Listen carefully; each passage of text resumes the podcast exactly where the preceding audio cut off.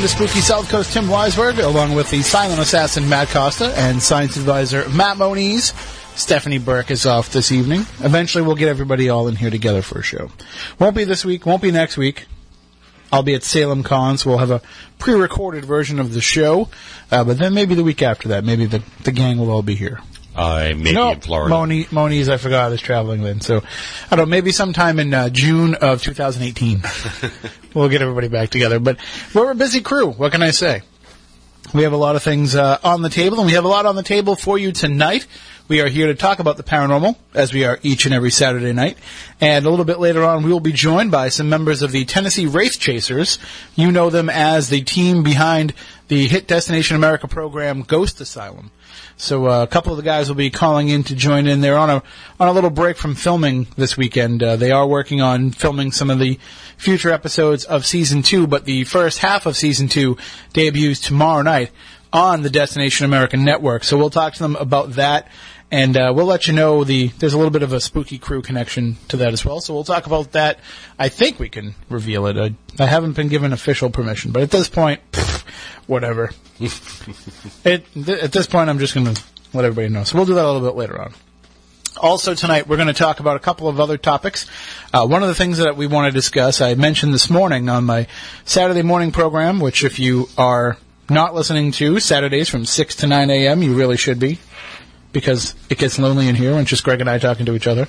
So feel free to tune in and call in on that program as well. But on that one, we don't really focus on paranormal topics. We talk about a variety of different things, and we were discussing today being the anniversary of the assassination of Martin Luther King. And I had laid it out there that if anybody wanted to call in and talk about the impact of Dr. King and, uh, and, and what he did for America and, and what he did for his role in history, uh, his historical role in American history. But, uh, I wanted everybody to kind of leave the conspiracy theories aside during the morning show because I felt like that was more of a time for reverence and remembrance than it was for nitpicking uh, some of these conspiracy theories, but we can do that a little bit later on tonight. Spooky South Coast, of course, part of what we do is we talk about conspiracies. And as I mentioned this morning on the air, every year we talk about the JFK assassination around the time of its anniversary. And every year those end up being one of our most downloaded shows. It's a topic that people want to hear about. It's a people that uh, a topic that people continue to debate to this day. And a lot of folks don't really know some of the stories about the King conspiracy. It's different with the Kennedy assassination. Obviously, the film JFK put it in the forefront of everybody's mind, but there's a lot of stuff out there about the JFK assassination. The RFK assassination, we know the Manchurian candidate connection. Uh, we know the idea of Sirhan Sirhan claiming that he was a patsy in all of this uh, very similar to the Lee Harvey Oswald claims. So fine, we know some of the stuff about that. But with the King assassination, it seems like the conspiracy is. I don't want to say it's buried, but it just seems to be shoved aside because we have an assassin that seems to have a motive. We have an assassination that seems to be cut and dry in the way that it was performed and we have uh, the simple fact that after James Earl Ray attempted to assassinate, well, after he assassinated Martin Luther King, he attempted to uh, go on the run. He was extradited back from England, so we feel like the the story, the narrative is is closed on that. But you know who didn't feel that way? The King family. Mm-hmm. So we'll talk about that a little bit later on, and also on a little bit of a happier anniversary note. I put this out there earlier today, and it kind of bothered me that this icon of my youth, this great uh, pop culture symbol of the 1980s, people didn't know who he was. I changed my fo- my Facebook profile picture to him and everything, and, and people just don't understand who I'm talking about. But Max Headroom debuted 30 years ago today. That was the debut of the character of Max Headroom 20 minutes into the future, and that was the you know, that was kind of the impetus for a lot of some of the computer generated characters that came later on. And the dirty little secret about Max Headroom that people don't realize is he wasn't computer generated.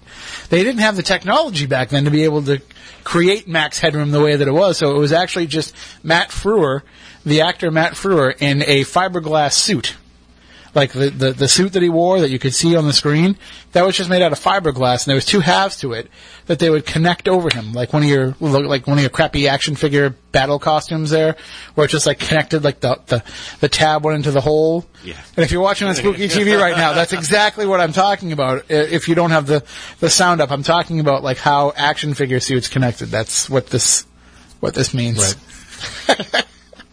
uh, anyway. So the uh, the two pieces would connect, and then they would have like the plastic hair piece, and everything else was all makeup, and the natural angles of Matt Frewer's face is what made it look that way. Uh, so we'll talk a little bit about that as well, because I think that that kind of put CGI and, and cyberpunk mentality into the mainstream in the 1980s when everything was very, you know, the, the technology was there, technology was growing, but everything was very consumptive in the 80s.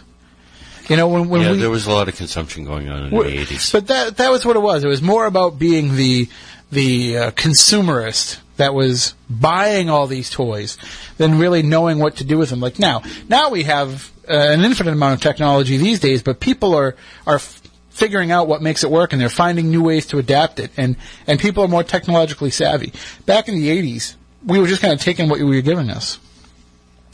You would give us our Apple IIe, and we'd put it at home on the table, and you know we would just use it for what you told us the Apple IIe was supposed to be for. But there was this subculture of people that was saying, "Wait a minute, I think we can take this further." And I'm sure Moniz, you knew a lot of these people back then, but they were the ones that were kind of pushing the forefront of making us into the society that we are, we are now. Where people now you buy a cell phone and they're like, "Well, here's your stock apps." Ah, well, I'm going to root the phone because I want to be able to do more with it.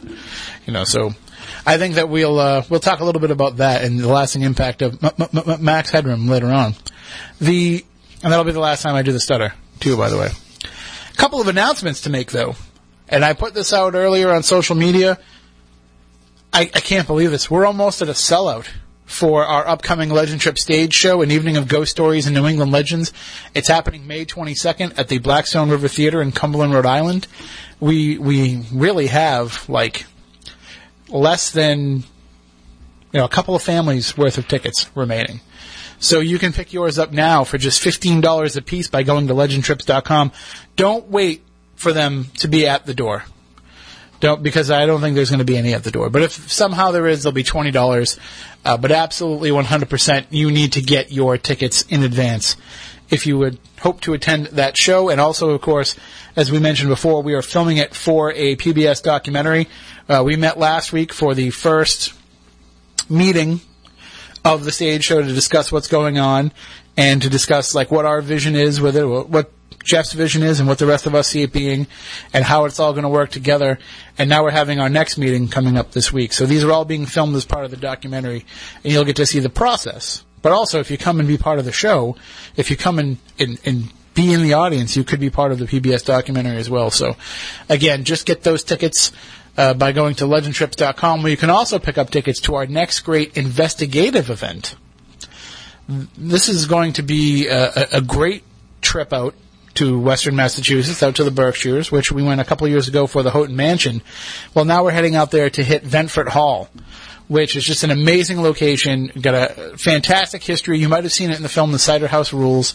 Well, we're going to be there for Saturday night, June 13th, and you'll have the opportunity to investigate the entire Ventfort Hall facility uh, with us. We'll have dinner, we'll have some lectures, we'll have a historical tour of the property, and hours of guided investigation with some of the great new tool, tools and toys in the paranormal.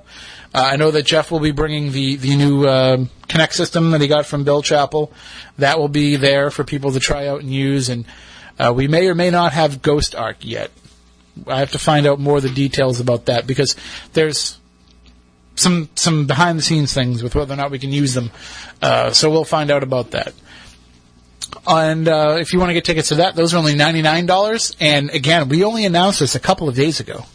We put it out in pre-sale for our Legend Trippers past and, and those who have signed up to the mailing list. That's how you get exclusive access to these pre-sales. And we had a few days of pre-sale and then only a few days of putting it on to the general public, and it's already a third of the way sold out. So jump on this now because that's another event. Once we get out there next weekend at Salem Con, I'll be there. Jeff Belanger will be there. We'll be talking about legend trips with people. We'll be having some postcards out. We'll be talking about what events we have coming up.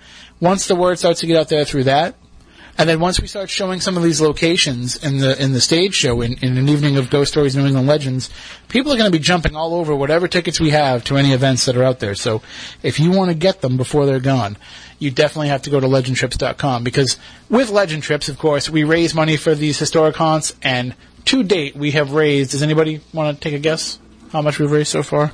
22,000? I think you're pretty much right on the mark there. Twenty-three thousand dollars, over twenty-three thousand we have uh, raised so far for the preservation of historic locations where we hold our events. So, and that's all of you. That's not us. We're just getting you in the door. That's all of you that have helped raise that money. So, thank you for that, and hopefully you will join us at these great upcoming events. I'm a little terrified about the stage show, though. I'm excited though. After the, having the meeting, I can tell you that uh, I, I want to be sitting in the front row watching this show because we've got Jeff Belanger, Andrew Lake, Carl Johnson, and myself will be sharing stories. And now we're all experienced lecturers. We're all, we're all people that will get up there and give you a PowerPoint presentation on the history of a location or the uh, you know a how-to on paranormal investigation. We'll give you some theories. We'll give you all that stuff in our lectures. None of that is entering it. Well, I mean, it may enter into that in terms of the narrative, but really, this is about getting back to the story. And this is about giving the story its due. And of course, the photographs of Frank Grace, which will be the stars of this show. We're going to have those photographs front and center. And this is going to be like being taken on a journey across New England to some of these great haunts. And we were talking about this in the meeting. Frank has the ability with a photograph to basically tell the ghost story in an image. Which, how difficult is it just for us to tell the ghost story in a few minutes of sharing it on stage? But his image, it has the impact and it has the power to tell that story. So all we really have to do is kind of fill in the edges around that. So when you see the picture that Frank Grace took of the Lizzie Borden Bed and Breakfast, for example, on the big screen in the Blackstone River Theater, you're going to say, wow, that is a haunted place. Let me know a little bit more. And so that's the idea of it. Can't guarantee you that you're going to be scared on the ride home, but I would just say you probably want to stick to the main roads and not take any of the back roads. So it should be a, should be a blast. Again, that's happening on May 22nd. Tickets are just fifteen dollars, and then our next investigative event is happening on June 13th. And everybody keeps asking, you know, what do you have planned? What do you have planned? We are trying to plan stuff for the rest of the year. We'll have everything there for your calendar, and you'll be able to decide exactly how you want to spend the rest of the year with Legend Trips, and we'll have it all out there for you soon. All right, we are going to take a break. When we come back on the other side, we'll be joined by some of the guys from the Tennessee Wraith Chasers to talk about the upcoming second season of Ghost Asylum. It's premiering tomorrow on Destination America at 10 p.m. Eastern Time. You don't want to miss it, and you don't want to miss as we talk to the guys coming up here on Spooky South Coast on the new 1420 WBSM.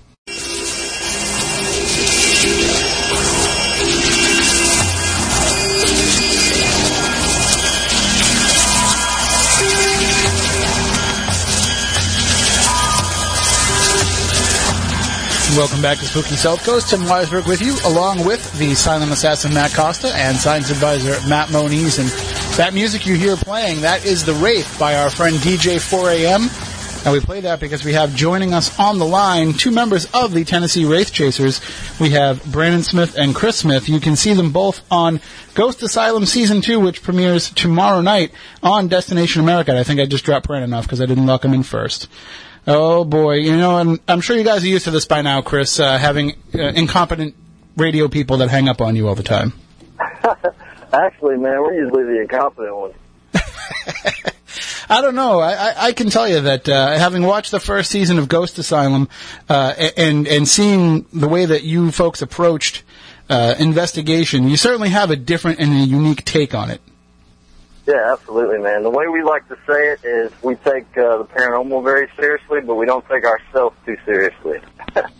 Well, that's absolutely the way that you have to do it. That's the way that we've always approached doing this radio show is, you know, it's seriously enough that people don't think you're goofing, but if you take it too seriously, they are, they just think you're crazy, and then they don't want to listen to anything that you say. Absolutely, man. If you're too serious, ain't nobody gonna want to hang out with you, and we want to connect with people, get on their level, and we want to watch the show and be like, "Hey, I'd love to go hang out with those guys." Not just, you know, we want to sit here and watch these guys for an hour. And, and Brandon, I apologize for hanging up on you, uh, but uh, thank you for, for calling back in. And I promise No, that problem. no no more technical issues the rest of the show. Fingers crossed. so when when. When uh, the first season came out uh, last year, I mean, it was a, a runaway hit. I, just from the beginning, people were all over the show, and, and I know that the season finale was one of the highest rated shows in the history of Destination America. So, so Brandon, that must feel pretty good for you guys to to know that people really like what it is that you do. Oh yeah, definitely. I mean, it's just uh, have that kind of support makes us feel real good. And it's we should clarify for people too that you guys have been doing this for a long time. I mean, yeah, this will be season two of the show, but you had Ghostland Tennessee before that, and you guys have been part of you know Tennessee Wraith Chase has been going for a long time. That's right, man. It's like uh, the great Allan Coe said. I mean, it's been a long, hard ride. Uh, we started out, well, I mean, we all started out in different separate paths. We all had different paranormal experiences, and we were all kind of doing this on our own. And we've all known each other for, I mean, like my brother, I've known him his whole life, but, you know, even Duke and Porter and Tracy Ray, you know, we all grew up together. We just never knew that this all was a passion that we all shared until later on in life. And, you know, we just connected and hit it off. It's been a surprise for us as well. You know, the, just the positive response and, and all the awesome fans that we've collected. Well, and, and Brandon, I know that your role is kind of the, the skeptical one on the team, but it also seems like a lot of the times you make very personal connections with some of these spirits. Have you had a lot of your skepticism changed by the investigations that you've done both on and off camera? Know, uh, I still, I mean, I still am pretty skeptical of like, you know, of certain events, of specific events that happen, you know. Um, I have been a little more open to the ideas of, uh, certain types of entities, you know. Um, I have been seeing a few more things as of lately, but, uh, you'll find that out more when the season airs, but, uh, you know, of certain entities I've been a little more open-minded toward. But, uh, you know, as far as my general attitude toward this stuff, you, you always have to remain skeptical. And even the stuff I believe I see, like I see a lot of stuff out of the corner of my eye, and you know, you have to factor in just uh, the psychology of your mind when you're in that situation. And uh, and I get feelings too when I walk into these places, but you also have to think, well, I'm going in with this uh, predetermination. You know, I've been told that this place is haunted, so that's affecting my psychology automatically. You know, so yeah, you gotta have to take that stuff into play. You know. Yeah, and that's what's different about uh, with Ghost Asylum is you're going into places. You know, it's not like dealing with somebody's personal haunting. It's not like dealing with somebody's home where they feel like they're, uh, you know, suffering some sort of paranormal affliction. And I'm sure that you have taken on those cases off camera when you've needed to. But with Ghost Asylum, Chris, you guys are focusing on locations that have paranormal aside, some really tragic stories attached to them. Absolutely, man. The worst of the worst. I mean, uh, we like to go into these places because, like you said, there aren't any uh, personal, um, you know, there, there's nothing personal about it. I mean, nobody's living there. It's not inhabited. There aren't any of those personal connections, so we don't have to worry about stirring things up uh, per se. So to us, it's kind of like these first couple seasons. We just want to go to these places to test out some of these experiments that we've always wanted to test. You know, in this field, we don't really know what these things are. I mean, some people look at us like some of the things that we do, you know, these traps, or you know, they're more like transportation devices. Uh, you know, they probably look at them and they're like, man, these guys are crazy. This, you know, this is nuts. You know, this is hokey and silly. But I mean, if you think about it, the whole paranormal is unknown. So why not try these hokey things? You know, why not? I mean, whenever the first EVP came around, I'm sure they said the same thing. But now in the paranormal world, it's streamlined. Well, and, and Brandon, being skeptical, I mean, what what was your thought process when when the idea first came up? Let's try and catch a ghost. What was the first thing that you thought of? Uh, you know, being skeptical of the whole existence of them to begin with. Well, you know, I like to also just say, you know, I'm, you know, as far as the, the paranormal in general, you know, I'm a Christian man. You know, I believe that a person when they die they go to heaven or hell. But, uh, you know, as a paranormal as a whole, you know, I'm not skeptical of. You know, I believe in it, but Mhm. you know, specific events, you know, I'm kind of skeptical of if they're paranormal or not. You know, and capturing a, a an entity, you know, when it comes to that, you know, I kind of look at it in the terms of physics, you know. I mean, what we're trying to do, we're basically trying to capture what's called free roaming energy. Let's imagine these ghosts as just like these energy entities that just, and we're trying to capture that electrical energy or that heat energy, and we're trying to keep it contained as long as we can. And that's kind of the basis of a lot of these traps, I believe.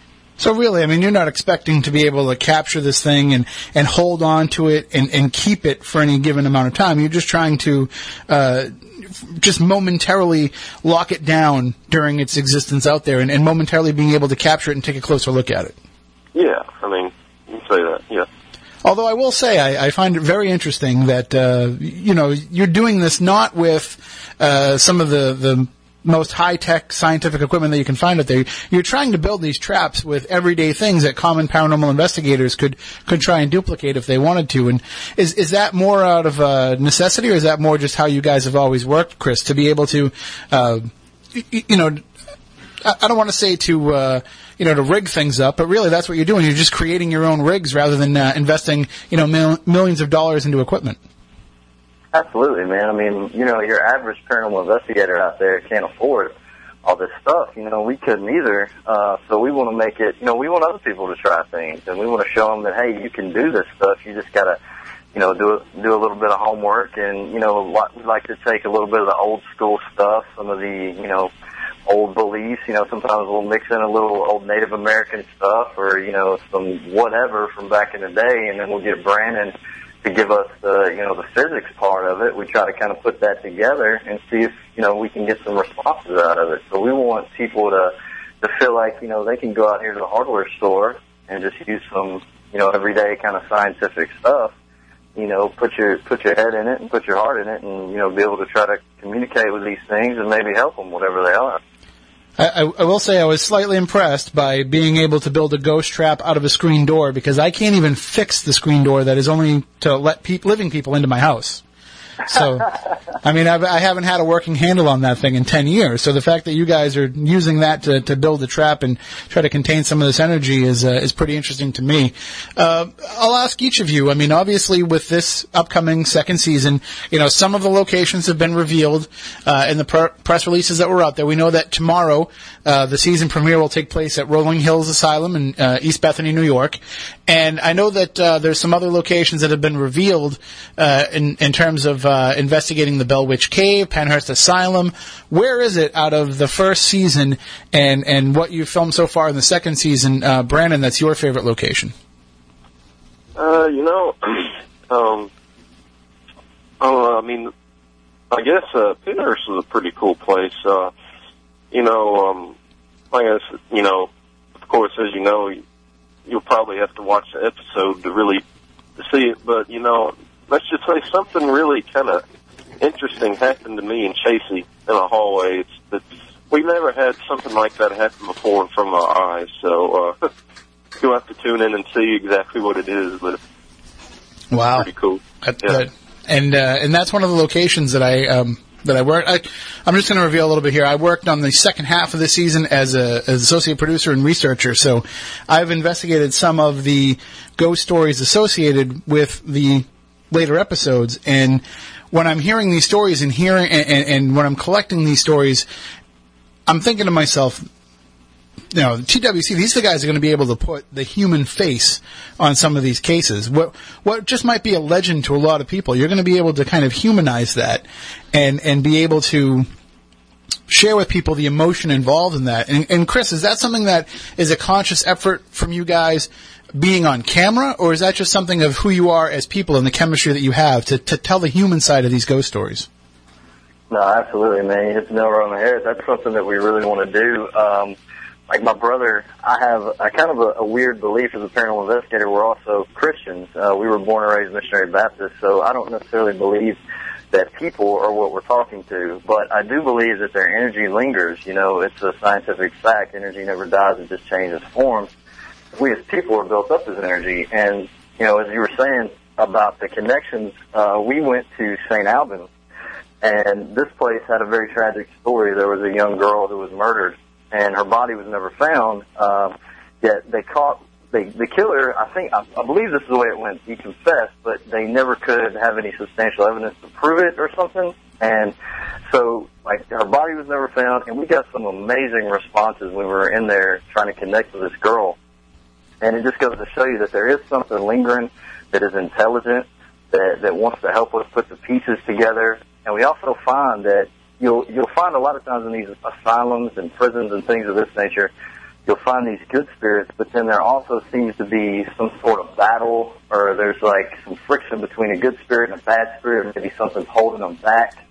And, you know, that's kind of what we had going on there and at a lot of these other places. So I definitely think that, you know, after people are gone and these mysteries are still hanging around, as we as paranormal investigators can try and further our knowledge of what actually happened.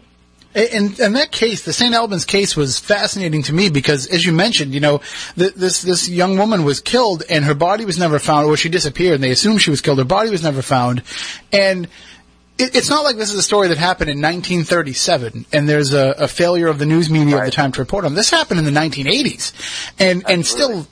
It seems like somehow this case slipped through the cracks, almost like there was some sort of darker force kind of maneuvering everything over it.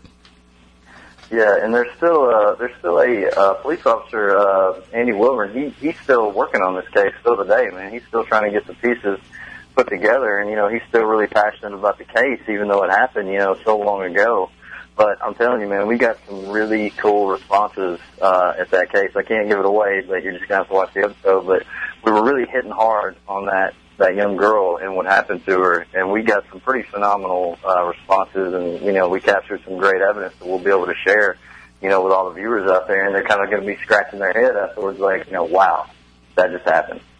And and I can tell you that uh, I had the opportunity in, in working with the show of being able to kind of review some of your process of investigation, and I, I heard some of your EVP sessions, and you make a very conscious effort.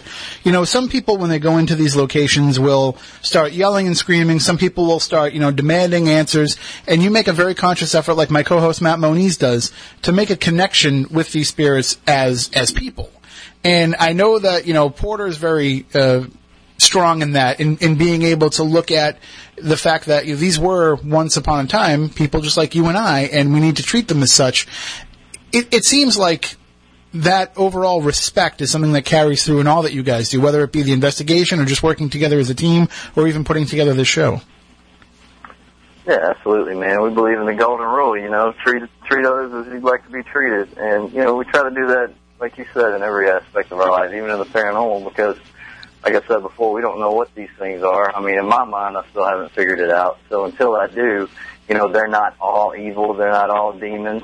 Uh, so why not be respectful? They they obviously seem to be intelligent. They know what we're saying. So I mean, we need to give them that respect. And uh, and Brandon, I know being kind of the inventor of the group and, and, and being the one who helps with a lot of this, bringing about all, a lot of this technology, you guys are going to be using some new tech in season two. What can people look forward to seeing? Uh, you know, we're going to be using all kinds of new equipment. You know, uh, there's one that's been uh, really um, pushed out there. They call it the Ghost Arc. You know, it's uh, sure you've seen it and heard about it on Twitter and Facebook. It's uh, it's it's brand new equipment that's never been used before by anyone. Um, it's still in the process of being made. From my understanding, it's uh, you know, it's it's something that's uh, it's a little bit of everything in one. It's like a recorder and, and you know, uh, EMF meter, temperature gauge. You know, uh, Chris even said in one tweet that it would replace a lot of my vest uh, equipment. um, of course, I'll always find new things to put in my vest, but uh, you know, it's going to uh, help out with that and help clear out a lot of pockets in my vest because it's going to be a lot of equipment in one, basically. And it'll Right. Be, you know, Well, the only thing you're going to find in Brandon's vest is like five hour energies, Red Bulls, and like treats, Yeah, I was going to say you- snacks. Less EMF detectors, more candy bars, right? That's what Yeah. those things are really made for. And uh, well, we've been we've been talking about the Ghost Arc for quite a while uh, here on the show. We had the developers on on with us, and uh, and and we've been participating. We're going to actually be some of the beta testers out in the field for it. And uh, I know that you're going to be the first television program to use it. And I, I don't think, like you said, it's still in development, so you haven't had your hands on it yet. But I don't know, Brandon, have you heard the announcement that came out this week about the microphones that they're going to be using? Uh, no, I haven't. Uh, are Here- they, they're focusing on infrasound. So Okay. it's going to be really low frequency stuff, which is where a lot of the EVP has been coming through uh, over the years. So that's going to be very interesting to have that combined with you know being able to also run the ghost box and all that other stuff to be able to explore the infrasound realm. Uh, so and That's I, rad. some of those rad, places- man, we've we've used that a couple times. You know, we used that at Canon. Uh, we go back to Canon uh, this season to try and you know settle some scores. We break out a little infrasound, and then a couple other episodes we break out the infrasound. We've got some huge responses and some really clear EVPs out of that infrasound, man. I think it's a really you know a really good thing for this because I, I don't know what it is about that frequency, you know, those low hertz or whatever, but you can really hear what they're saying clearly, and they seem to be able to more easily communicate with us. And I can tell you too that some of the, the episodes that I worked on, the, the stories that I collected, it's still it's still resonating with me. I'm still thinking about them. I'm still you know passionate about the history of some of these places, and I, I can't wait to see what you guys do when you get in there. Uh, looking forward to what happens with tomorrow night with the season premiere. You know, Rolling Hills is a place that has been on other television shows, and that a lot of people have had the chance to investigate themselves uh, through different events, paranormal events. But I think this will be a new take and a new approach to it that only you guys can do. So I'm really looking forward to seeing that and all of the episodes coming up this season, and hopefully everybody keeps tuning out and uh, tuning in and makes it a huge success. And, and season three will be on the horizon. Well, thank you so much, man. We hope so. This is our passion. This is our dream. We have, uh, I mean, we have so much fun doing it, you know, on the road and at these locations. You get to meet new people, see new places, and, you know, we're all about furthering the field, but also enjoying the ride, man. What it's all about. I also I, I, I don't want to fail to mention either that you guys had uh, a, new face working on the show this season too, uh, a new person working uh, in the production side of things who brings a lot of paranormal experience to the show. Was that was it intimidating at all having Erin Ryder be involved? Oh yeah, man, absolutely. She's she's phenomenal. I tell you what, nobody works harder. She, you know, she's very accommodating. She, you know, anything we need, like, you know, Ryder, can we have this? She's like, okay, I'm gonna check on it, and like in two days she'll have it for us, like sitting there. But uh yeah, it was very intimidated at first because you know I watched Destination Truth. A lot of the guys did, and you know she was one of our idols, and you know we really love her a lot. She she works hard for us. She she gets in there and pounds the pavement, and she puts up with our our crap sometimes. So you know, big props to her for sure. Well, Ryder's one of the only people I know that sleeps less than I do. I would send like an email at two thirty and she'd respond at two thirty five. So it's She's a uh, beast. Yeah, it's incredible.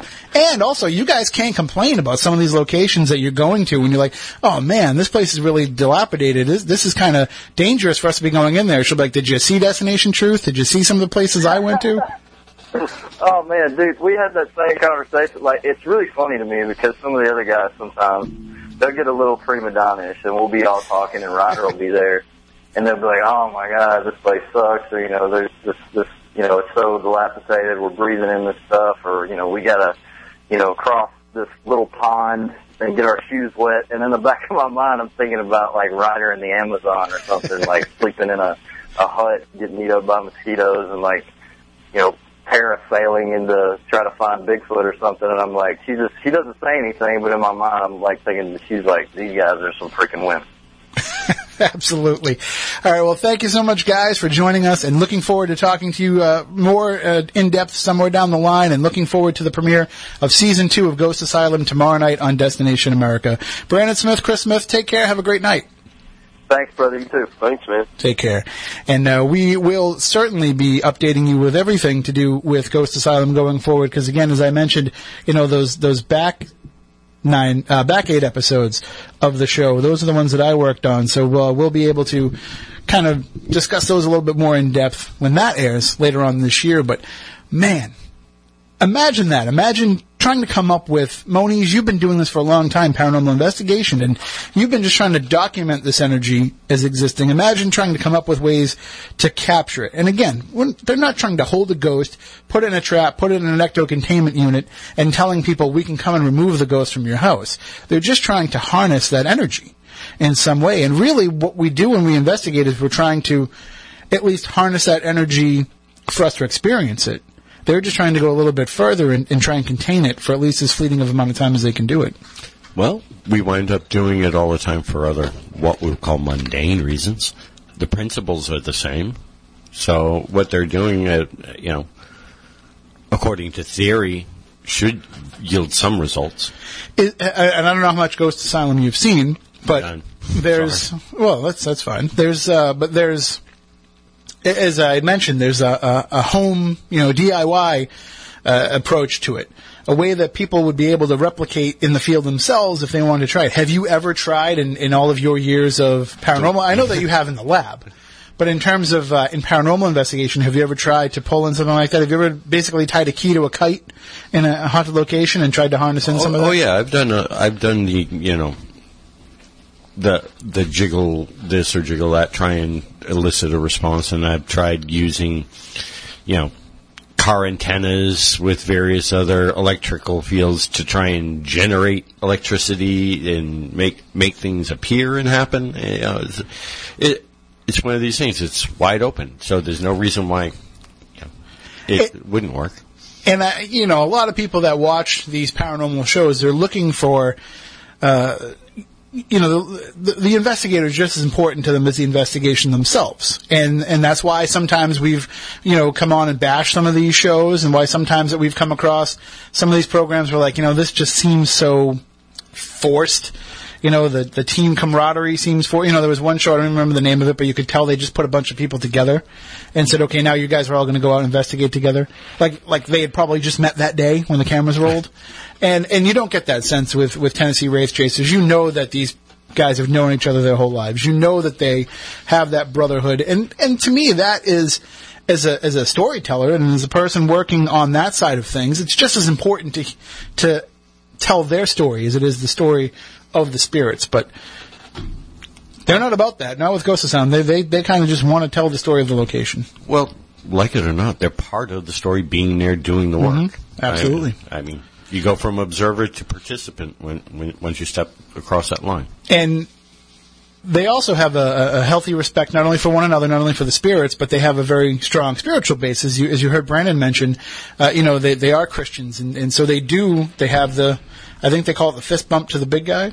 They all give a little prayer before they go out and investigate together uh, in these locations, and you know a lot of people do that anyway when they investigate. A lot of people want to get together and have a little prayer. And I've actually heard people now doing it and referring to it as that. So maybe there's al- there's also that that it becomes part of people's routine. Then I don't see anything wrong with that. If people feel like they want to be protected going into a location, sure, why not? If it makes them feel comfortable, sure. And and I know Matt, you don't have a TV, so you haven't. I you haven't don't, did you no. even, have you even seen Ghost Stalkers? I have. I have. Okay, all right. Through the mi- miracle of YouTube. Uh, Amazon. Yep. What you paid for it? I did. I owe you some. I owe you some money. No, it's okay. You shouldn't have I to I pay was for it just to watch. Just to watch my. No, you weren't obligated at all. I paid for uh, the first two episodes.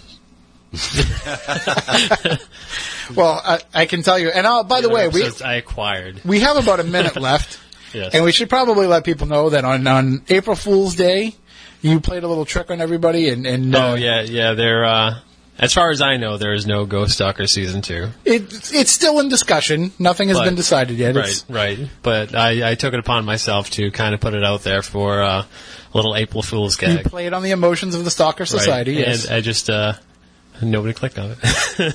well, I, because people saw the picture and they just started tweeting about it and talking about I, it. I was thinking that I did just a too good of a job photoshopping that. Apparently, it looked really official. I can tell you, I was getting all types So. of congratulations and all types of people telling me, you know, oh, I'm so excited for you. I'm so glad season two is coming. Where are some of the locations that you're going to? And But it was a ruse. I apologize.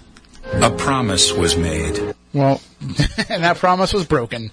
so that's uh, we're kind of stuck with it, with that for right now. But we'll see. We're we're trying to find out if we can make something happen uh, with season two. We'll let you know as soon as we do. But of course, season two of Ghost Asylum premieres tomorrow night on Destination America, 10 p.m. Eastern Time. Check it out. They'll be investigating Rolling Hills Asylum. We're going to take a break for the news, and when we come back on the other side, more spooky South Coast on the new 1420 WBSM.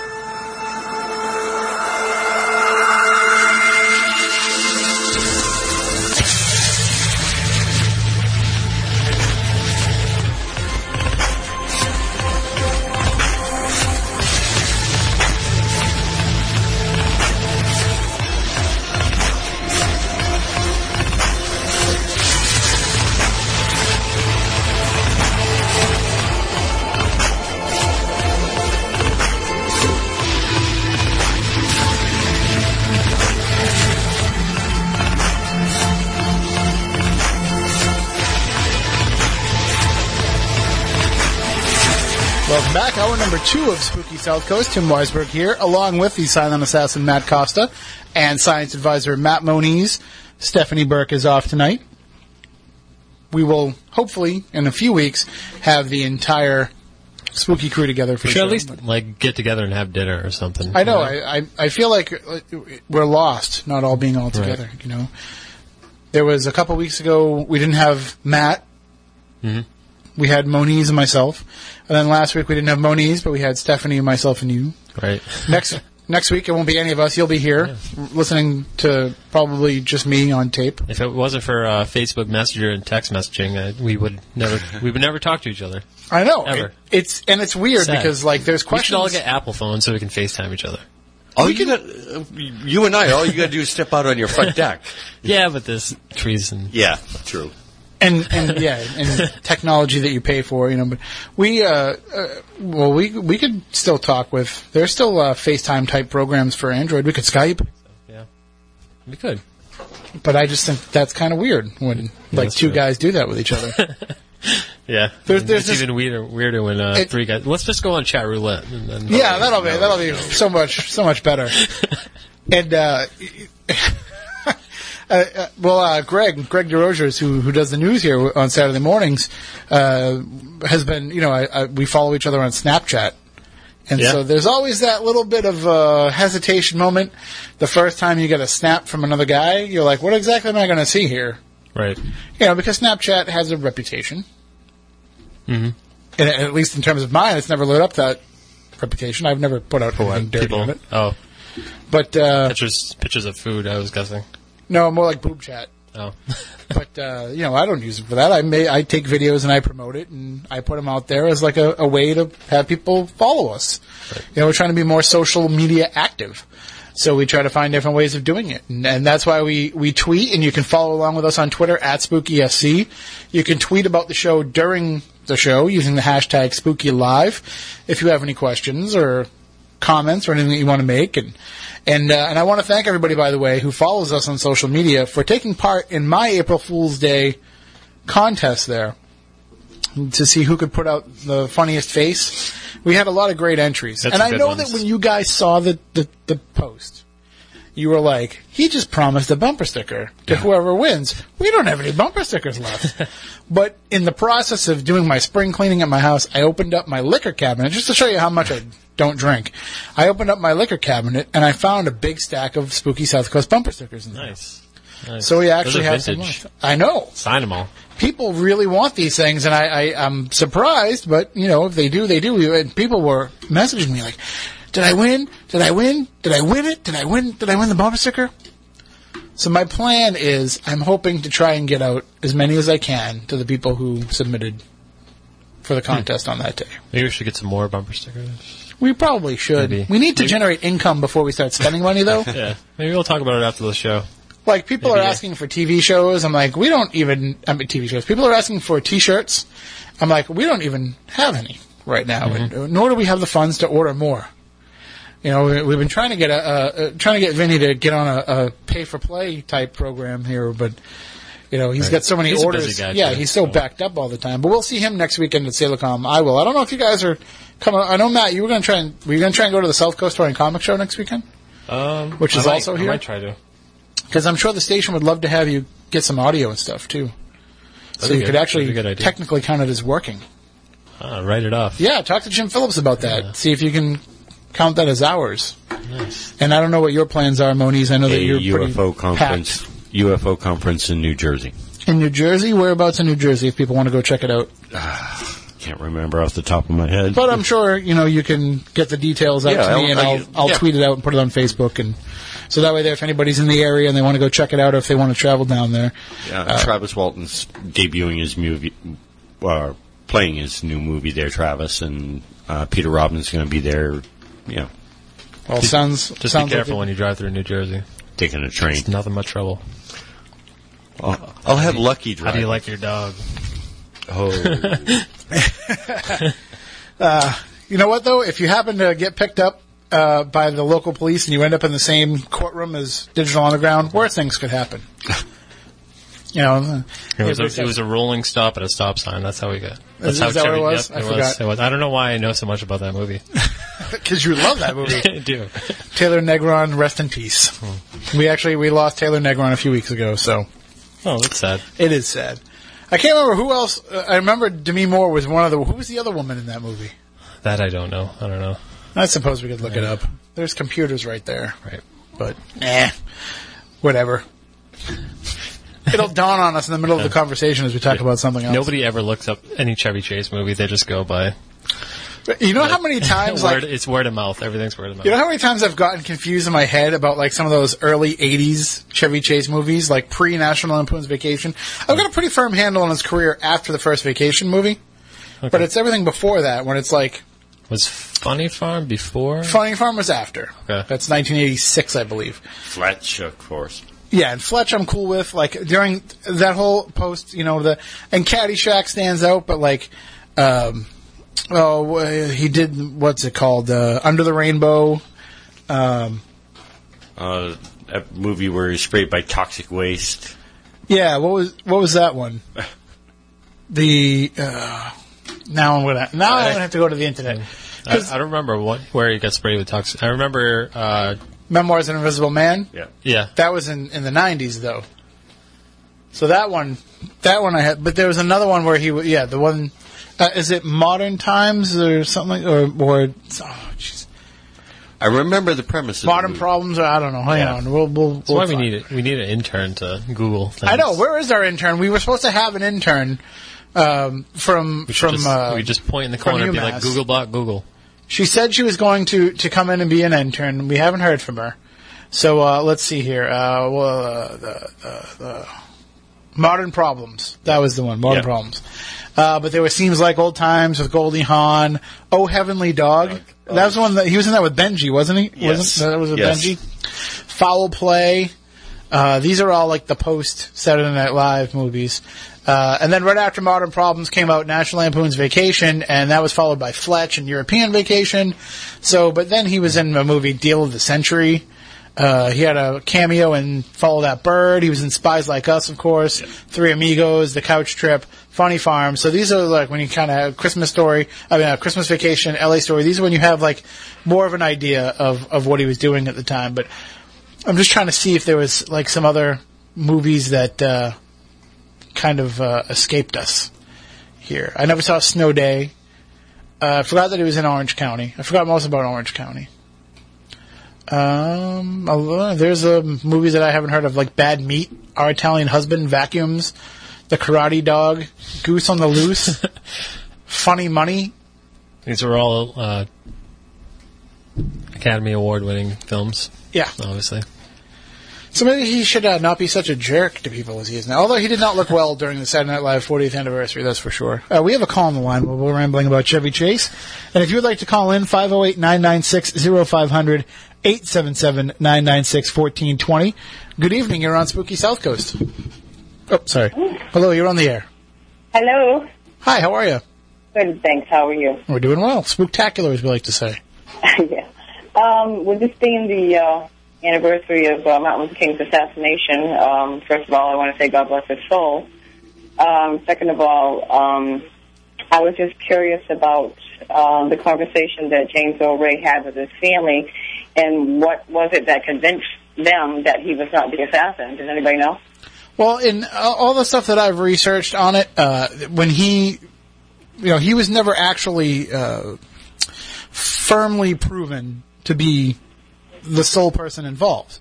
He had always hinted at the the fact there had been a conspiracy, so that doubt had been kind of in people's mind right from the beginning, in, in certain people's minds. And and if you know anything about James Earl Ray as a criminal, he was a very incompetent criminal. If I remember the story correctly, this was a guy who once tried to rob a supermarket by having them lock the doors, thereby locking him in the supermarket. Yeah, With the I think I heard you mention that in uh, the morning show this morning. Yeah. So Uh, he, do you think they thought that the government set him up like they set Oswald up, which I feel they set Oswald up? They brought him so far and and just you know made him the patsy. I do believe that. Well, a- a lot of the idea of this excuse me, being a, a conspiracy uh, came about from a, a guy named Lloyd Jowers in 1993. Uh, he was a white man from Memphis who appeared on ABC's Primetime Live, and he alleged that there was a conspiracy between the government, the mafia, and himself to assassinate King, and that while Ray was involved, he wasn't really the he wasn't the trigger man, and he certainly wasn't the mastermind behind all of this. Now, this was just a guy who had no credibility as far as the government was concerned, because otherwise, you know, why wasn't he ever you know, brought to justice for some of these claims he was making. Uh, but it, it, got to the point where the King family did file a civil case against Lloyd Jowers and other named co-conspirators for the wrongful death of Dr. King. So they, even though they couldn't prove that he was involved criminally, uh, they did sue him uh, civilly for, I believe it was for hundred dollars, was uh, what they were seeking for that. But the suit the suit alleged government involvement, but no government officials or agencies were named or a party made to the suit so there was no defense or evidence presented or refuted by the government.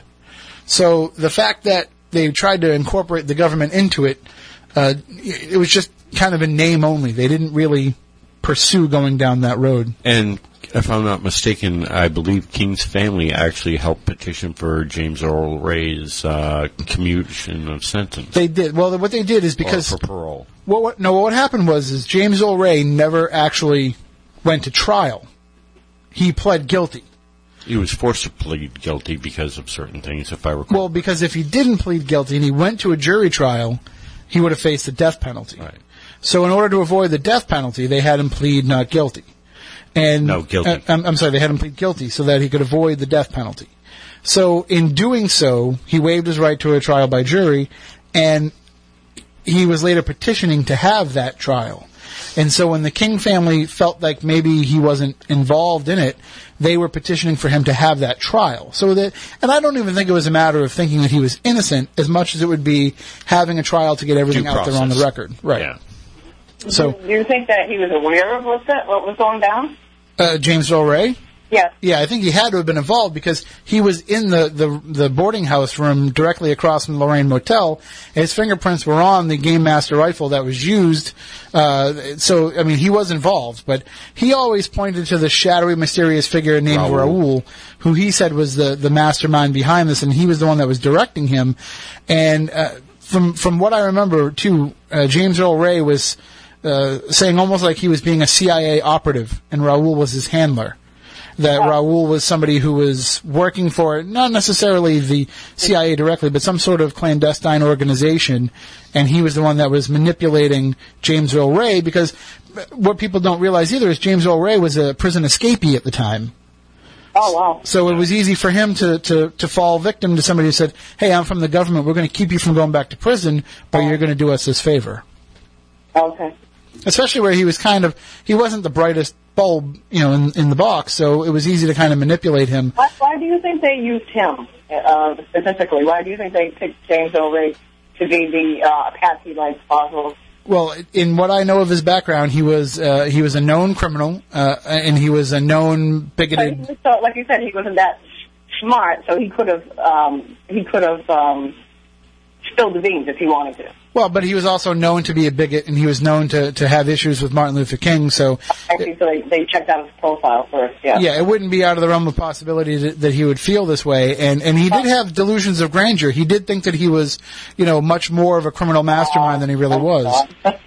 So it's not like Oswald, where you know they set him up. If you believe the stories, where they set him up right from the beginning, and they created this history of him being against Kennedy. You know, having him hand out pamphlets in New Orleans. But it, it seems like this was something where uh, they they already had something to work with. I see.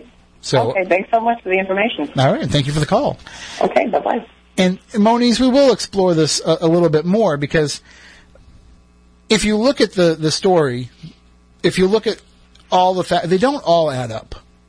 It doesn't Well, add that's the to. whole point. That's what, what covert ops is all about. You mix a bunch of truth with a peppered with lies at certain points. Well, that's what I was going to ask you: is what what parts of this stand out to you as as disinformation? What parts of this stand out to you as you know this is where they're trying to throw us a curveball? Because we know that uh, James Earl Ray was an inept criminal because that stuff Yeah. happened and was on the record well before the assassination. If I'm not mistaken, uh, that that day uh, he tried to make his getaway in a stolen Mustang that he had. On the day of the assassination, yes. Yeah. A very prominent, easy to recognize getaway vehicle. But which he claimed was the vehicle that Raoul provided for Correct. him and told him that he had to take that car. right. Just like he had to use that rifle. and he had to uh, rent that room. Now, what you're doing is you're setting this guy all, all up, and that would be the perfect way to do it. You're predicating on this guy's desires. He doesn't like King, so what? What I'm sure, if um, if I remember correctly, reading the stuff, this is going back in the early '90s when I started reading about this particular thing. What James Earl Ray was supposed to be doing was supposed to be keeping tabs on uh, King, his comings and goings, who he went in and out of the room with. That's what he was supposed to be there. Was you know basically spying and you know making reports of his comings and goings and the people. Uh, the rifle was only supposed to be sub- some sort of like defense, uh, or if there was something that he got an order to take it and whatever, and that was one of the reasons why supposedly his fingerprints were on the rifle because he was constantly having to move things around the apartment, and that was one of the things that was in there. So of course his fingerprints, as he said, would be on it because it was one of the objects in the room. So, you know, Well, I mean, there was enough doubt in people's minds over the years uh, to to. I, I think part of it was because coming out of the '60s, people, and, and especially after Watergate, people didn't trust anything that the government was telling them. They botched the Warren Commission. yes. That Warren report is so full of holes that you have to be the the the blindest person uh, in America in terms of being blind to the facts to buy the entire Warren report cover to cover and not find holes in the story. Not to at least recognize, okay, this might be where doubt enters into people's minds. like the Clay Shaw's parts. Hell, just the magic bullet alone is enough to make people say, wait, well, come on. I can believe almost all of this except for this part. This is just a little bit too much. so if you can create that doubt in people's minds, and then you can create whatever doubt you can create in their minds with the RFK assassination as well, it's not that impossible to believe that this third prominent figurehead of the 1960s, you know, movement toward progression in society, this could be also part of that. Because it's almost like if there had to be a program in place to kill the Kennedys, that program would also have to want to claim Martin Luther King as one of its victims too, because You're leaving out a, a third. Well, other than Bobby Kennedy, there was a fourth one of that era that was also quote unquote assassinated. That was very big in you know uh, the the culture of uh, equal rights. you're referring to Malcolm X. Yes, I am. but that would be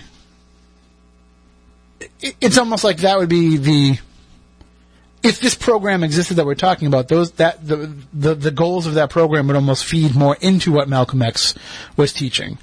You know what I mean? Like No, I, I do understand, but you, they would actually be probably more supportive of Malcolm X uh, behind the scenes. But the problem is they couldn't control him, yeah well. Just like they couldn't control these other individuals. and, and that's that's what it all comes down to is really it's uh, you had people that weren't going to play ball, people that weren't going to because if you go back and look, I don't want to I don't want to say that Dwight Eisenhower wasn't his own man, but if you're going to be a company man for the United States, Dwight Eisenhower would fit that profile, wouldn't he? Yet he was the only president that came out and said, "Watch out! There's all of this stuff coming down." But he still seems like the the the you know kind of he cared very much about keeping the status quo. He cared very much about keeping America on that path that it was on toward toward the Camelot that Kennedy envisioned, and, and a lot of that movement spreads back to the Eisenhower 50s. And look at how America was back then.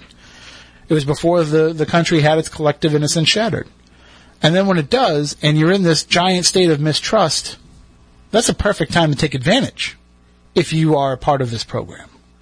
And also, what else do you have? Well, you have the mafia. Hey, I, I believe that the mafia could have had, had an involvement in the Kennedy assassination. Both Kennedys. They had every reason to go after the Kennedys. They're the guys that helped them get into the White House. Right.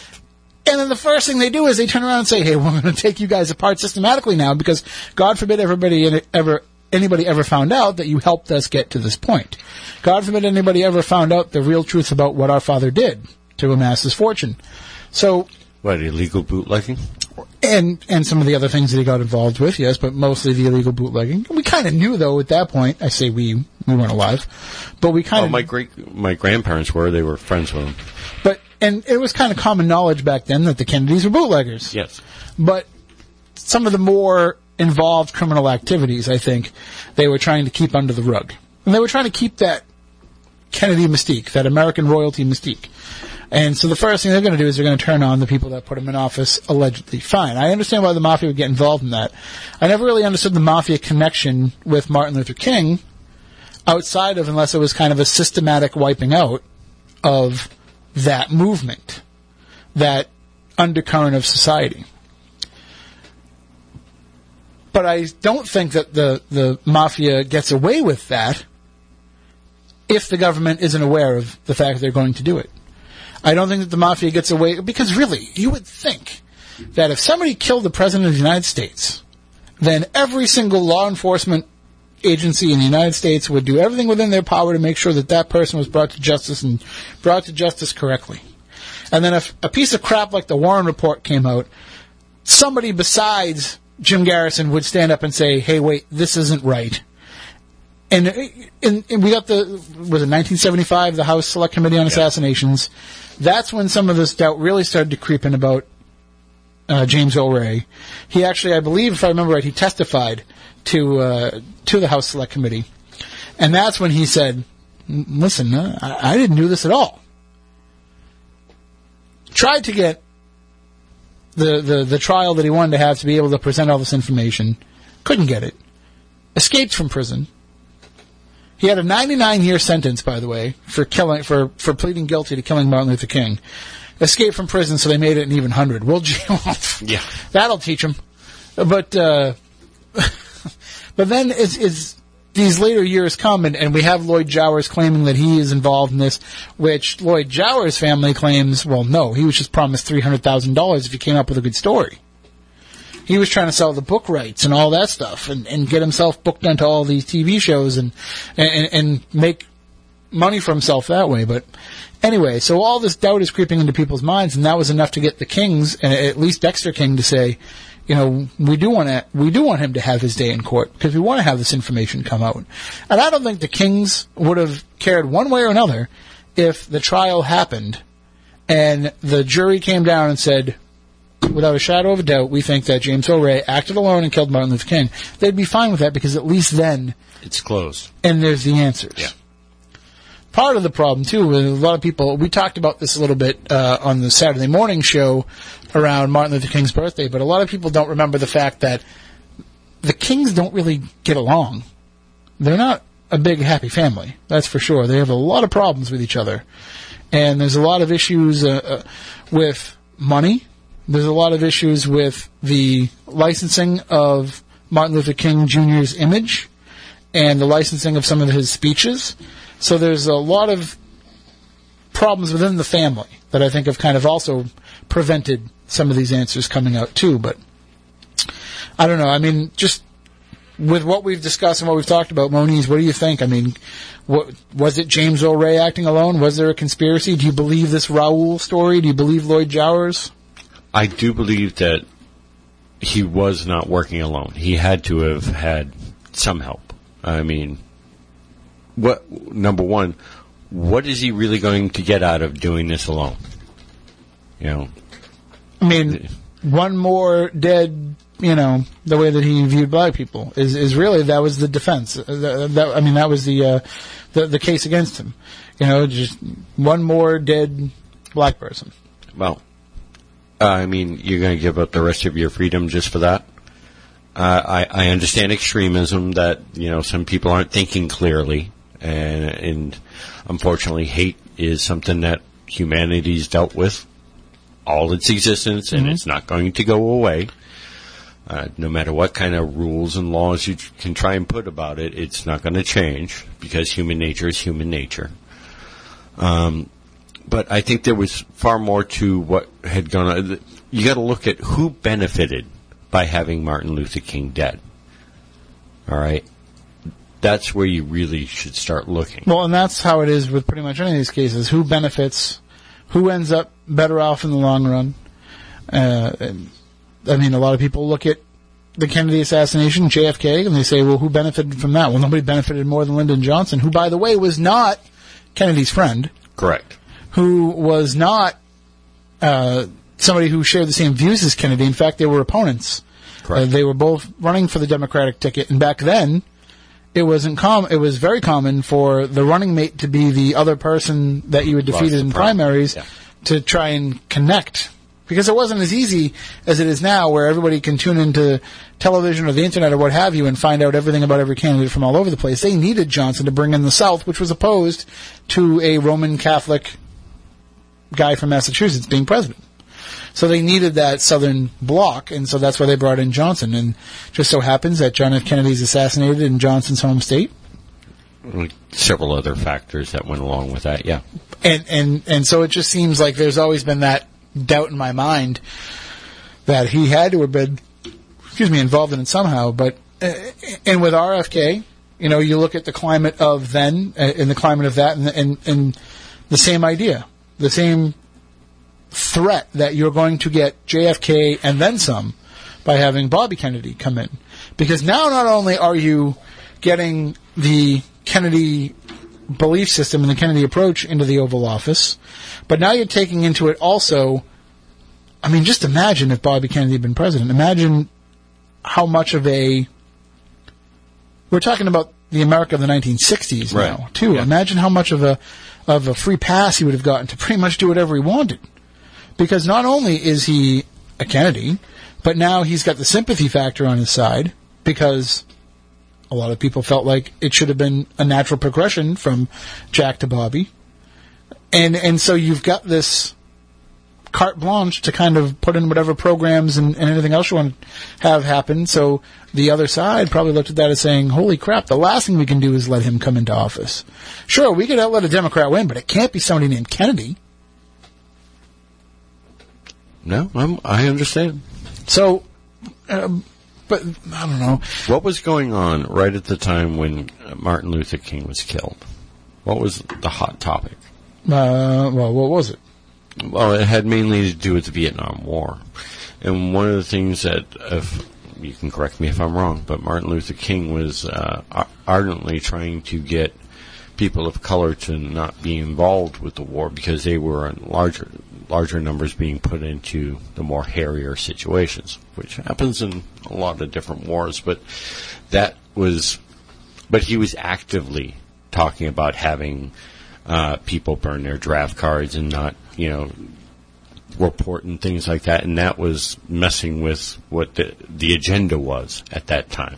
one of the primary factors, I think, in well, one of the things that need to be explored, I think, a little bit, is why he was there at the time. You know, why he was in Memphis at the time.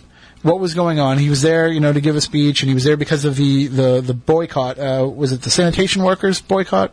A trash collectors. Yeah, that, so and he's meeting with Reverend Abernathy. He's meeting with Jesse Jackson. These these are the people who were around him and supporting them. And I think there was the false image that they were planning something, some sort of civil unrest with the three of them meeting together at the at the Lorraine Motel. And I think that that is one of the things that they feel was a contributing factor. Though they being those who push the the single lone gunman, you know, theory, mm-hmm. is that you know what, whatever James Ray looked at them as being troublemakers that were kind of trying to cause some trouble that was going to have negative repercussions on the whites in the area.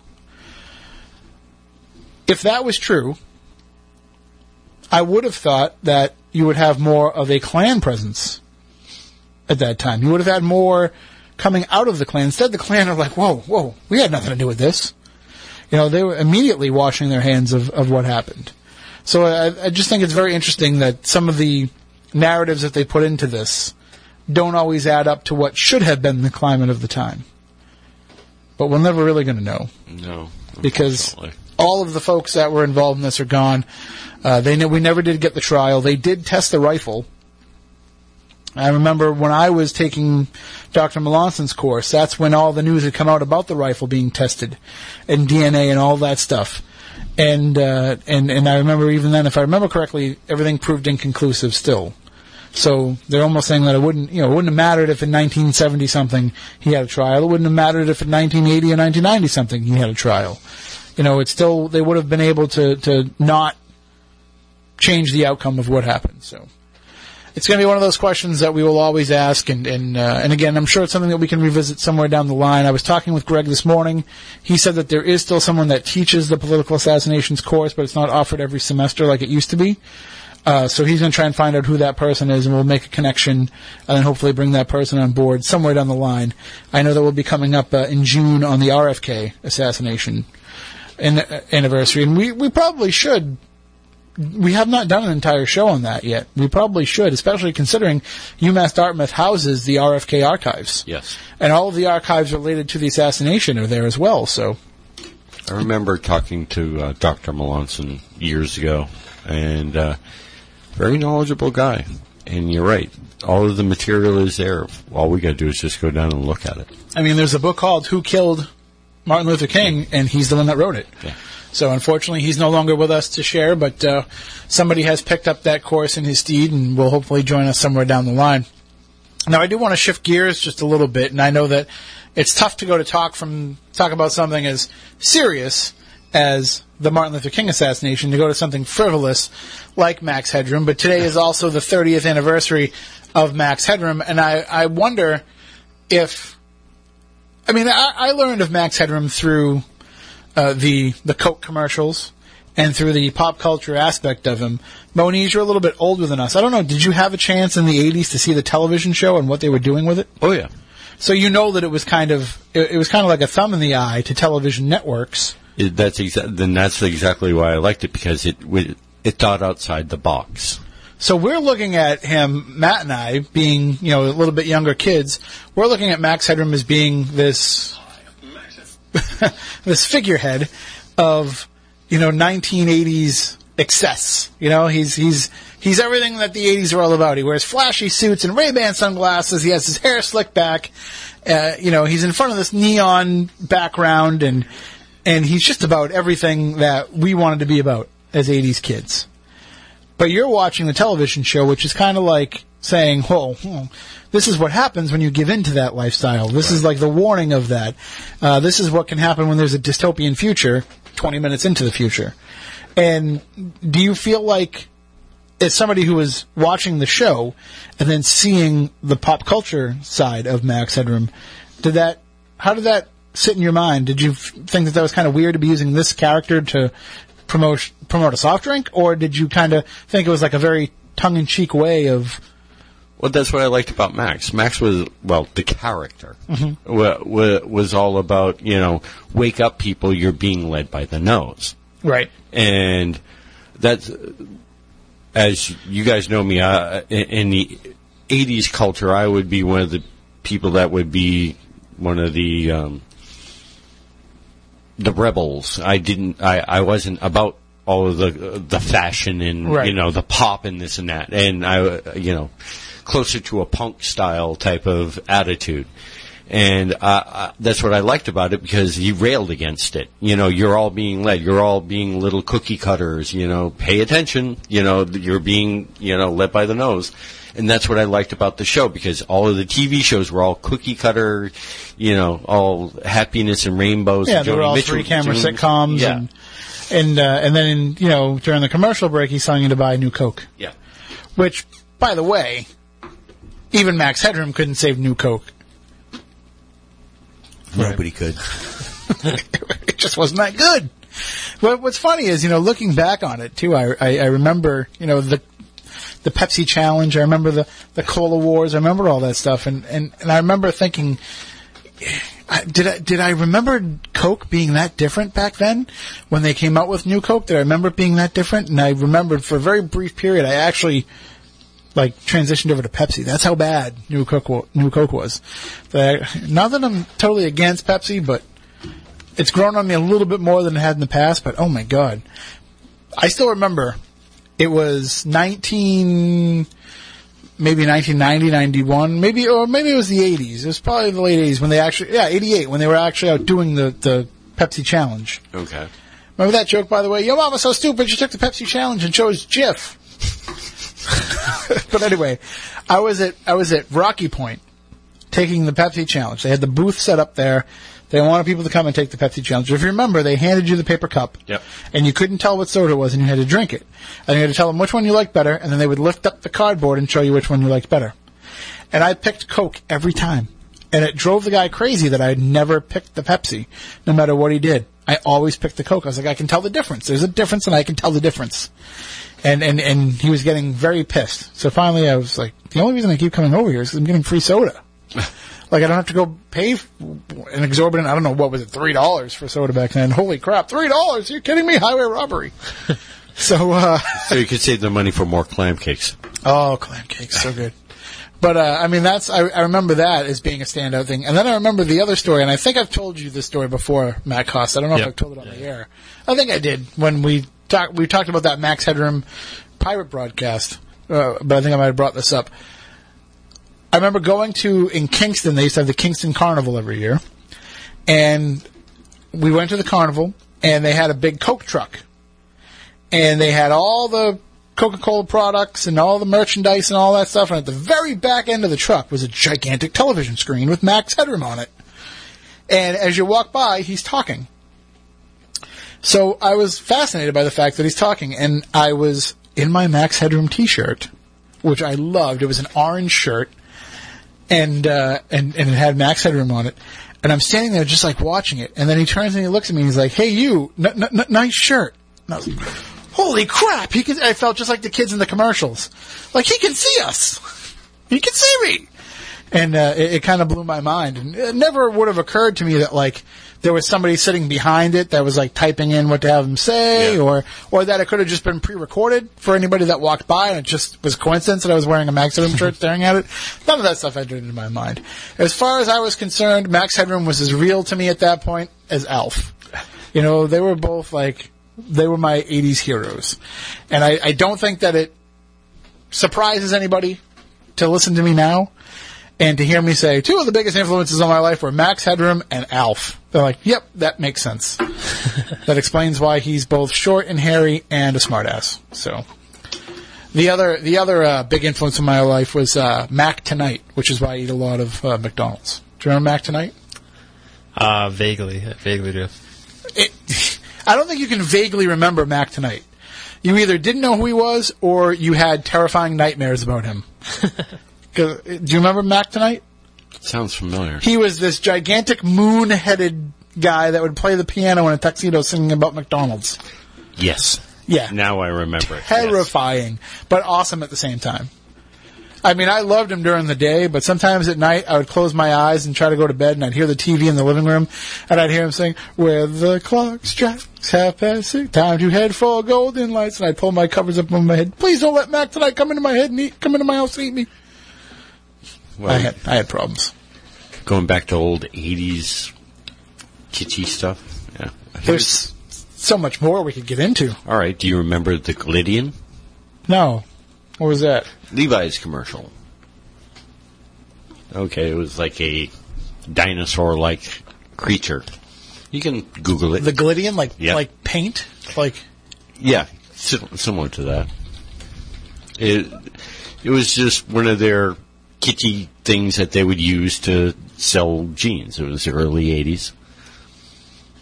Let me see if I can find this uh, Levi's character 80s because I didn't. I typed in as the other thing, it didn't come up. Uh, I don't see anything. All right. Uh, one of our friends from from the Ham, Matt, recently posted a picture of Captain EO. Michael Jackson's Captain EO holding those little creatures. Remember Oh, the, yeah. those little creatures? And they sold. I guess they sold the stuffed ones at at Disney World, and everybody was all about those. Uh, what stands out to you, Matt Costa, as, a, as an '80s marketing character? Oh, I don't know. I always, uh, I mean, I don't know those McDonald's commercials with the Ronald McDonald and like the, uh, like the Fry Guys and all, all the characters from McDonald's that they don't really have anymore. Like Birdie. Right? Yeah. Some of them really fell by the wayside. You know, like some of them stuck Mayor around for a couple of years. Mayor McCheese. Mayor McCheese really fell off the map. Nobody talks about him anymore. No, I mean I still vote for him every election, but every just everybody else, like the fry, like if you went to like one of those old McDonald's playlands and they had the fry guys that you could ride on, you know the ones that like you know you sat on them and they rocked back and forth. Yep. You would look at them and be like, what, what? What is that? That's a fry guy. Well, what the hell is that a fry guy? If I found a blur, a furry blue thing in my fries, I'd throw them away, Right. or at least complain to the manager.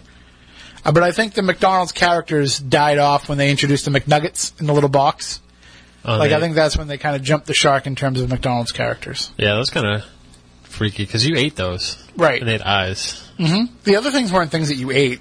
Right. I mean, Mayor McCheese, but Maybe you the weren't fry, eat- but the fries are just that's just like their hair. I don't know. I should probably look this up, but I, I would love to know the origin of Birdie. I think she came about with McDonald's breakfast, yeah.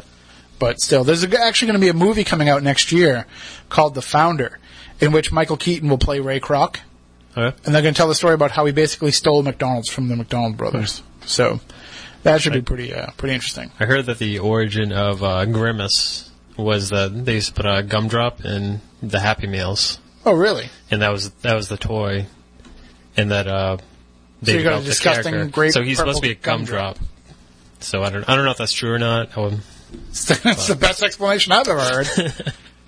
That's a, Or if we're going to be going down that road, how you know food stuff? How about the Noid? I was just thinking the Noid. The Noid actually was, uh, and the Seven Up spot, both video What? games. but the spot I think was kind of a forced thing. Hmm. You know, like the Noid kind of was it was You kind had of an to- you had unexpected to- success. Yeah, you couldn't avoid. The- Right, and I, I- I think like people weren't expecting the Noid to become this big thing. It just did. It was organic. I always felt the spot was being pushed on us. Yeah. Like the California raisins, they were they were like it was very organic at first, the California raisins, but then they really started jamming them down your throat when they had like California raisins like cassette tapes, Right. which was really just a bunch of like no name people singing cover songs of classic '60s hits. I think I thought they were real. I thought they were a real. Group. I think I might have too because I know I I had the cassette. Yeah, I had a couple. Remember or else listening to it on my Walkman. one, Yeah. Hmm. You know, and that's how I got exposed to a lot of the great '60s songs was by hearing them as performed by the California Raisins. And they had a they had a Saturday morning. Was it a cartoon or a claymation or? Yeah, they did. They had a Saturday morning show. Well, they actually gave them like a holiday special Okay. because when I'm thinking Christmas, I'm thinking raisins. right. Yeah.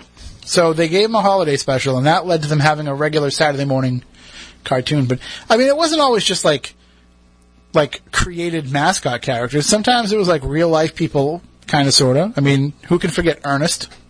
right. Ernest people. A lot of people don't realize that when they're watching Ernest Goes to Camp, Ernest Saves Christmas, and all that, they don't realize that Ernest actually started off as a pitchman in commercials. Correct. And uh, was it was it? Um, Uh, Zuzu, Joe Zuzu. Oh, I know Joe Susan. Joey Zuzu. The uh, but I think uh, I think it was Christie's was who originally hired uh, uh, Ernest. Ernest P. Worrell. Yep. And and and with this whole hey Vern, I always wanted Vern to like step out from behind, you know, and like show himself on camera. But and that show, by the way, if you if you go back and watch Hey Vern, it's Ernest. It's Yep. still brilliant. All these years later, it's still brilliant, brilliant. Uh, but yeah, the, there was Joe Isuzu, Bartles and James. which he was played by David Leisure, who was actually, you know, at that time probably best known for playing one of the Hare Krishnas in Airport. Yep. Uh, airplane, I mean. Airplane, I. But then he went on to be on Empty Nest and everything. Uh, who were some of the other really good characters? like you said, Bartles and James. Those two old. Were those characters? Or were those, the those were those No, I legit believe they were characters. Yes. And uh, the Pepperidge Farms guy, of course. Matt, you want to say it? Because Pepperidge Farm remembers. Adam says that all the time. My son is 10 and he says that all the time. Uh, from Family Guy more than anything. Uh, trying to think of some of these, uh, well, we'll maybe do a little Google search here and see what else we can come up with. See where the talk descends to when we Yeah, we're left to our own devices. Kool Aid Man, but I mean, I think he came about well before that. Oh, you sixties. Let's see. Uh, I'm I'm looking here. Uh, advertising pitchmen in the 1980s. I just want to see pictures. I don't want to have like whole stories about their backgrounds and all that stuff. Spuds MacKenzie. Spuds, Spuds MacKenzie. What Yes. a great, great call there. So yeah, we had we had Joe Isuzu, we had Bartles and James, uh, Ernest P. Worrell. Let's see, oh Bill Bixby for Radio Shack. oh yeah, Paul Hogan doing the Foster's commercials. Yeah, Crocodile. yeah. That's how he ended up. He originally did promotional things for Australia, and that's how Crocodile Dundee came about. That reminds me of the uh, the Cheerios Hulk Hogan commercial. Yeah. uh, what about John Moschitta Jr., the Micro Machines man? Yep. Once, once my Right. goal in life to talk faster than John Moschitta Jr., but never came about. Uh, let's see. What? Jack Black did a commercial for Pitfall. Yeah, when he was a kid. That's that's pretty uh, pretty interesting there. See, see, this is what happens. We're going to go down this rabbit hole. We're not getting out of here now until like 2 a.m. because uh, we're just going to be going over all these old commercials. But uh, let's see the the 10 creepiest product mascots. Well, they they listed Noid as one of those. I don't know if I would call the Noid creepy. I actually think that he's a, a pretty decent character. I want to start at the beginning of this list here. If anybody wants to call in with any uh, creepy or or memorable uh, pitchmen characters, you can give us a call 508-996-0500 877-996-1420. See, the show started off really good, talking about Ghost Asylum, and then we talked about the Martin Luther King assassination, and then we talked about Max Headroom, and now we've lost some of that, you know, air of intelligence, and now we're just talking about TV commercials. But uh, the Dairy Queen lips, does anybody remember those? Yep. I don't really remember that. Was the Energizer Bunny? Was that 80s or That's nineties. I 90s? would, Oh. Yeah, that's that's nineties. The Michelin Man. Let's see. The world's first Ronald McDonald's. Well, I mean, I'm pretty sure that he ended up buying a van and parking outside the play place. Actually, I think the original was arrested for certain things, wasn't he? No, I think the original was uh, was Willard The guy Scott. that no, the guy that played him on the commercials. No, the original first Ronald McDonald was Willard Scott, the Today Show weatherman. He was the Yep. first Ronald McDonald. It even says it here. He was the first, now known as the guy with the Smucker's jar. I don't know what that's about. I don't see Smucker's commercials. I don't No, think it 'cause is. he. Oh, I think on the Today Show, Oh, did he? he always promoted Smuckers. Oh. Yeah. It was after he wished like the old people uh, a happy 180th birthday or whatever. Because I, I don't think have I've, some Smuckers. I don't think I've seen a. Uh, I think the last um, jam or jelly commercial I saw was, "Will you please pass the jelly?" uh, so that shows you how much. Uh, Like, let's see. You don't really need advertising with jelly or jam. It kind Right, of it sells, sells itself. itself, It's yes. like it's it's Like bacon. they're all the same. They just taste like sugar and it's a little bit of fruit. Right. It's Right. the it's the pectin that brings you Right, back right. every time. The pectin. Uh, let's see. The Kool Aid Man. I never really felt like the Kool Aid Man was creepy. I thought he was pretty awesome, especially in the '80s when he got the high tops and the. You know, By the way, I now stay away from raspberry preserves. we we had um, we had a um one of the Mountain Dews that has artificial um, the artificial flavoring in it, and Jen That's like, all of them. Jen was like, "Don't you tell him, don't you tell him where that comes from. Don't you tell him about the beaver ass." Oh, colostrum. The Noid is number five. The Hamburglar is number four. I don't think that the the hamburger was ever creepy. Uh, did you ever see the original? No. Okay, look up original Hamburglar. He was a scary looking. It it was not like this little kid looking thing. Oh, this guy here. I can't, I'm not sure if I can see it. Very creepy looking, sinister. He was definitely. Oh. I can't. I can't wait for things to load up. Yeah, he does definitely does look a little creepier. yeah. Uh, the but you know the the one that we came to know in the '80s, he didn't he didn't seem like he was that bad of a guy. He just seemed like a big kid. Uh, Jack from Jack in the Box. Hey, he is creepy. The, the only person I ever knew that liked Jack was uh, is Todd Sheets. Yeah. That's just his insane love of Jack in the Box. Uh, oh yeah, the Quiznos. What are they? Spong monkeys? Spong? You know, those really weird Quiznos things. Yeah. The, yeah, those are creepy. And number one, the Burger King King. But that's more modern. That was in the That's- 80s. Yeah, that's the modern King, not the '70s cartoon King that they used to put on the bibs. That used to, even though you were like 12 years old, you still put on the bib when you went in there and put on the crown and acted like a goof. But um, By the way, were we not to keep going back to McDonald's, but um, were we talking about the McDonald's cookies? McDonald Land cookies, yeah. Yeah, Yeah, we and how delicious they were. Yes. yes, all right. Yeah, Stephanie had forgot. never had them, right? I forgot that they had different boxes. You had the Yeah. original chocolate chip, you had Yep. the hamburger, the Ronald McDonald, and the Grimace one. I don't know if they were different, or if they were just the same.